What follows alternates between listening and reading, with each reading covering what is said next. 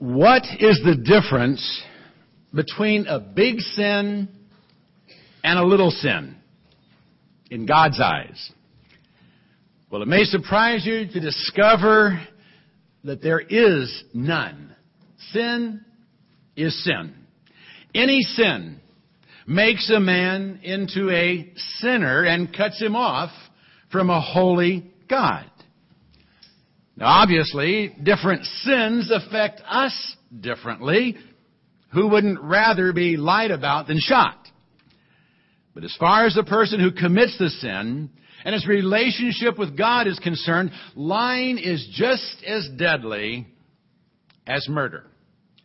You know, the same Ten Commandments that state, thou shalt not kill and thou shalt not commit adultery, also say, thou shalt not bear a false witness. Thou shalt not covet. So from God's perspective, coveting and lying are just as bad as adultery and murder. And as James 2:10 makes clear, breaking one law makes us as guilty before God as if we had broken them all. One sin, one sin cuts us off from God and condemns us just as assuredly as would a thousand sins. And believe it or not, that's a good thing. Because it puts us all in the same boat. We can't look down our noses at anyone and say, you're a worse sinner than I, or I'm a better sinner than you. A sinner is anyone who sins. And we've all sinned. So we are all sinners. We're in the same boat, in need of grace. That means there's no point in trying to distinguish between big and little sins. There's no point in categorizing sins as to their relative sinfulness. But having said that, there is one special classification of sin that must be recognized. And that is the category of willful sin. And our passage for study from Hebrews brings up this matter of willful sin and has some pretty frightening things to say about it. Let's see what it says. We're in Hebrews chapter 10, verses 26 through 31. For if we go on sinning willfully after receiving the knowledge of the truth, there no longer remains a sacrifice for sins, but a certain terrifying expectation of judgment and the fury of a fire which will consume the adversaries. Anyone who has set aside the law of Moses dies without mercy on the testimony of two or three witnesses how much severer punishment do you think he will deserve who has trampled underfoot the Son of God and has regarded as unclean the blood of the covenant by which he was sanctified and has insulted the Spirit of grace? For we know him who said, Vengeance is mine, I will repay. And again, the Lord will judge his people. It is a terrifying thing to fall into the hands of the living God.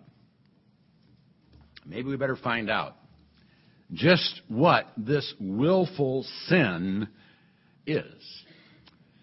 And the most obvious thing we can say about willful sin is that it's not a sin of ignorance. It's a sin that can come only after receiving the knowledge of truth. So if you don't know any better, you cannot commit a willful sin. Now that doesn't mean that sins of ignorance or unintentional sins are not sins or that they're overlooked. The old legal adage, ignorance of the law is no excuse, holds true in the area of sin. Sins of ignorance and unintentional sin defiles us and cuts us off from God just as do any other sins. Fortunately, however, God has always made provision for dealing mercifully with sins of ignorance and for errors and failures. In fact, the Old Testament system of sacrifices was ordained for just that purpose. In Numbers 15, verses 22 through 29, we read these words.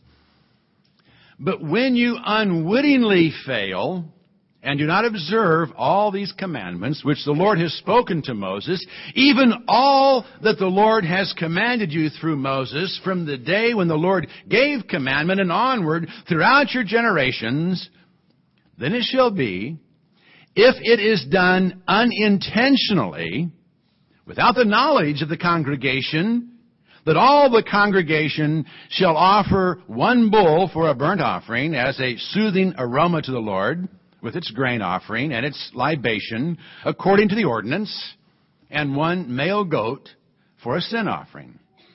Then the priest shall make atonement for all the congregation of the sons of Israel, and they shall be forgiven, for it was an error.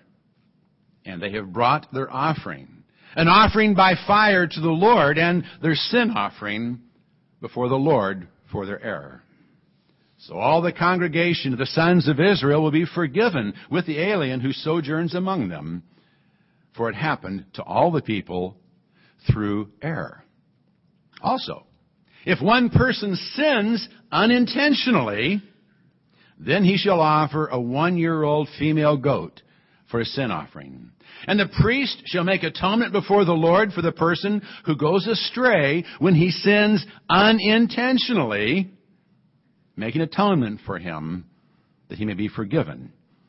You shall have one law for him who does anything unintentionally, for him who is native among the sons of Israel, and for the alien who sojourns among them. The sacrificial system was ordained as a means of expressing sorrow over sins of ignorance or errors in judgment or failures that came from weakness. It was never intended as a way to pay for intentional sins. The sacrificial system was never intended to give anyone the impression that if they wanted to do something God said they couldn't do, all they had to do was go to a priest, kill a cow, and everything would be alright. Numbers 15, 30 through 31 should have made that perfectly clear. But the person who does anything defiantly, whether he is native or an alien, that one is blaspheming the Lord. And that person shall be cut off from his people because he has despised the word of the Lord and has broken his commandment, that person shall be completely cut off. His guilt shall be on him. There was no sacrifice, no path to forgiveness for defiant, willful sin. The author of Hebrews affirms that when he writes in 1028, anyone who has set aside the law of Moses dies without mercy on the testimony of two or three witnesses. Now, two or three witnesses were required before someone could be found guilty of a capital offense. And that served as a safeguard to prevent the execution of falsely accused persons. But it also served to make clear the consequences of setting aside the law of Moses. In Deuteronomy 17, 6 through 7, we read, On the evidence of two witnesses or three witnesses, he who is to die shall be put to death. He shall not be put to death on the evidence of one witness. The hand of the witnesses shall be first against him to put him to death, and afterward the hand of all the people. So you shall purge the evil from your midst. Now this harsh judgment not only spoke to the seriousness of defiant sin, it was also intended to serve as a deterrent. Verses 12 and 13 continue. And the man who acts presumptuously by not listening to the priest who stands there to serve the Lord your God, nor to the judge, that man shall die. Thus you shall purge the evil from Israel. Then all the people will hear and be afraid and will not act presumptuously again. There was no mercy for presumptuous, intentional, willful sin in the old covenant. And it may surprise you to discover that there is none in the new covenant either. Hebrews 10, 26 through 27 makes that clear. Reading to Christians. If we go on sinning willfully after receiving the knowledge of the truth, there no longer remains a sacrifice for sins, but a certain terrifying expectation of judgment. Now this is tempered somewhat by understanding that the verb used here indicates this is a continual action.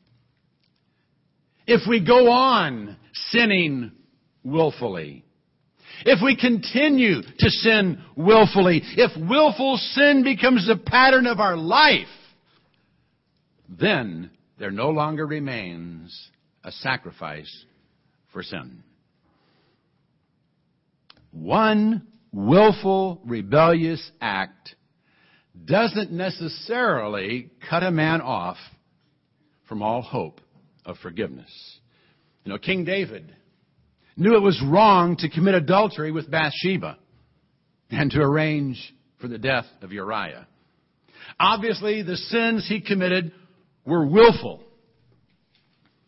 But when he was confronted by his sin by the prophet Nathan, he grieved over what he had done and he pleaded with God for cleansing. And God granted it. So the willful sin that cuts a man off from God without hope is more than a momentary sin of passion. It has to be a defiant, calculated sin that proceeds on the assumption that God won't do what He says He'll do. Or that comes from thinking, I don't care what God says. This is what I'm going to do. You know, if David had responded to Nathan by saying, I don't care what God says, I'm king, then I'll do as I please. Or, don't tell me to repent, God will forgive me, no matter what I do.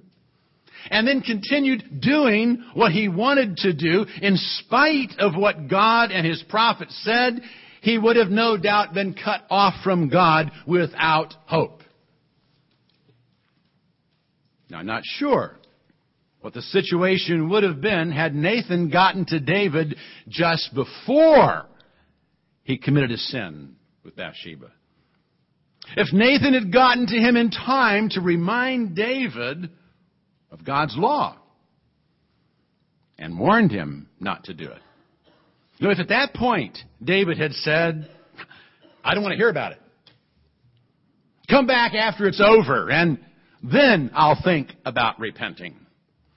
Or, God loves me.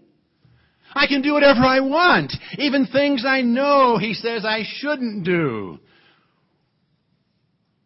If he had said that, things may have turned out differently. You know, that kind of presumptuous sin would have been indicative of a hardening heart that would have most likely continued to act in rebellion against God and His Word. And would therefore have been the kind of sin our author is talking about.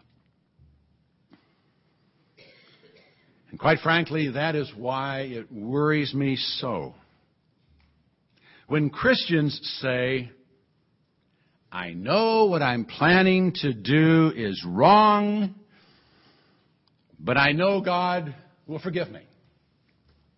So I'm going to go ahead and do it anyway. I've heard that in counseling more times than I want to admit. There's an assumption among Christians that they can do whatever they want. And God will forgive them. Now, the promise of forgiveness was never intended as a license to sin. And thinking so may very well lead to a life of continuing presumptuous sin, the willful sin we're being warned about here. The worst kind of sin there is. Especially for a Christian. And our author tells us why. He gives three reasons willful sin is so bad.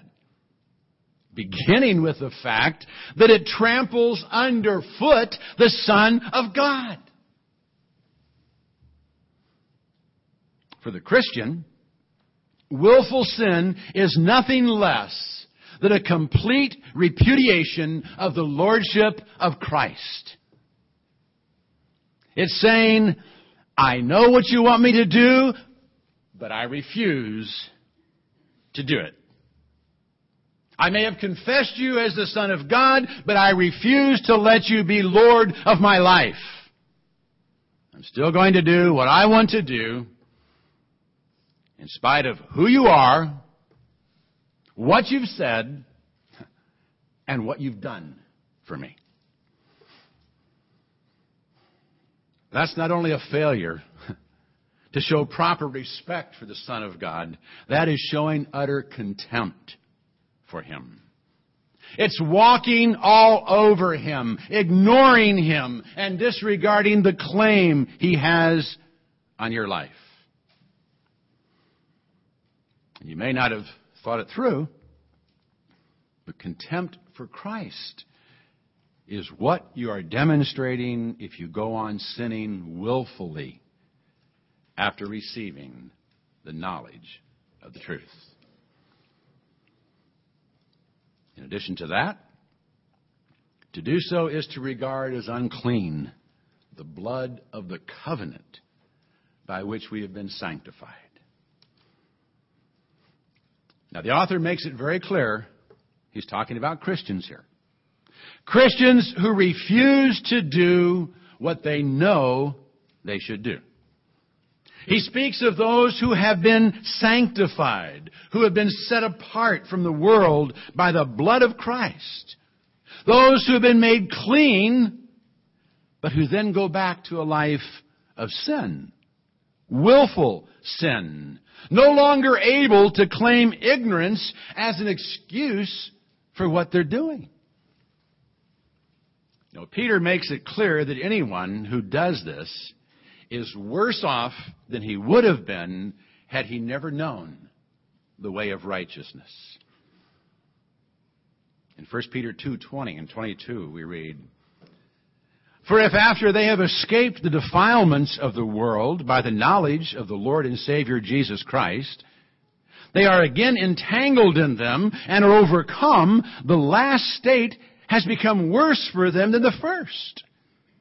For it would be better for them not to have known the way of righteousness than having known it to turn away from the holy commandment delivered to them. It has happened to them according to the true proverb. A dog returns to its own vomit, and a sow, after washing, returns to wallowing in the mire. to turn away from the knowledge of the truth and to go on sinning willfully against it is to regard as unclean the blood of the covenant that freed us from sin in the first place. It is to despise the sacrifice of Christ and to make it meaningless. Furthermore, it is to insult the Spirit of grace. We were cleansed and freed from sin by the grace of God. And to go back to a life of sin is to insult the Spirit of grace. To show disregard for and to try to take advantage of the gracious gift that's been given to us. And the term Spirit of grace may also have reference to the Holy Spirit, since it is He that assures us of our standing before God and convicts us of our need to stay in fellowship with Him. To disregard what He is trying to tell us about our condition would be a grievous insult against Him and would come very close to and may actually be a form of blasphemy against the Holy Spirit. When the scribes refused to acknowledge that what Jesus was doing was by the power of the Holy Spirit, and instead accused him of being in league with demons, he said, Truly I say to you, all sins shall be forgiven the sons of men, and whatever blasphemies they utter, but whoever blasphemes against the Holy Spirit never has forgiveness, but is guilty of an eternal sin. To blaspheme against the Holy Spirit is to so refuse to acknowledge what He's doing, and to so refuse to listen to what He's saying that you completely disregard Him. And that's exactly what you're doing if you go on sinning willfully after receiving the knowledge of the truth. So, where does it end? Quite simply, it ends in the certain, terrifying expectation of judgment. It ends in the fury of a fire which will consume the adversaries. It ends in the hands of a living God who said, Vengeance is mine, I will repay. And make no mistake, God will repay with a vengeance those who trample underfoot the Son of God, who disregard as unclean the blood of Christ, and who insult the Spirit of grace. No man can defy a living God and escape. Not even those who think they belong to God and assume they're safe just because they belong to a church. As is quoted here from Deuteronomy 32:36, the Lord will judge his people. He'll purge the church of hypocrites and rebels. He'll separate the wheat from the chaff, the sheep from the goats. Now, this doesn't mean you should avoid the church because it includes hypocrites and goats. This warning in Hebrews follows the admonition not to forsake assembling together. It's vitally important that Christians assemble, that they minister to one another through the church. It's that mutual ministry in the church that stimulates the believers to love and good deeds, that encourages them to hold fast to their hope in Christ, and that keeps them from willful sin. But it's not enough to have your name on a church roll somewhere and assume that will get you into heaven. And that, by the way, is the primary reason we don't have an official church membership list. We don't want anyone to think they will avoid judgment by being a member of our church. The Lord will judge his people. He'll judge their hearts and he'll judge their motives. Those who are trusting Christ to save them and are expressing their faith by striving to live lives of loving obedience to His will have nothing to worry about. Their shortcomings and failures have been forgiven. And judgment for them will simply be a time of reward. But if they are seeking to take advantage of God, acting presumptuously and insulting the Spirit of grace by willful sin, and assuming God will overlook it because they claim to be Christians or because they go to church, they're going to find themselves in the hands of an angry God. And that should be a terrifying expectation. Now, it may not be evident today, but I'm really not a fire and brimstone preacher. I don't, as a rule, try to scare people into the kingdom of God. I'd much rather woo them in with the love of Christ.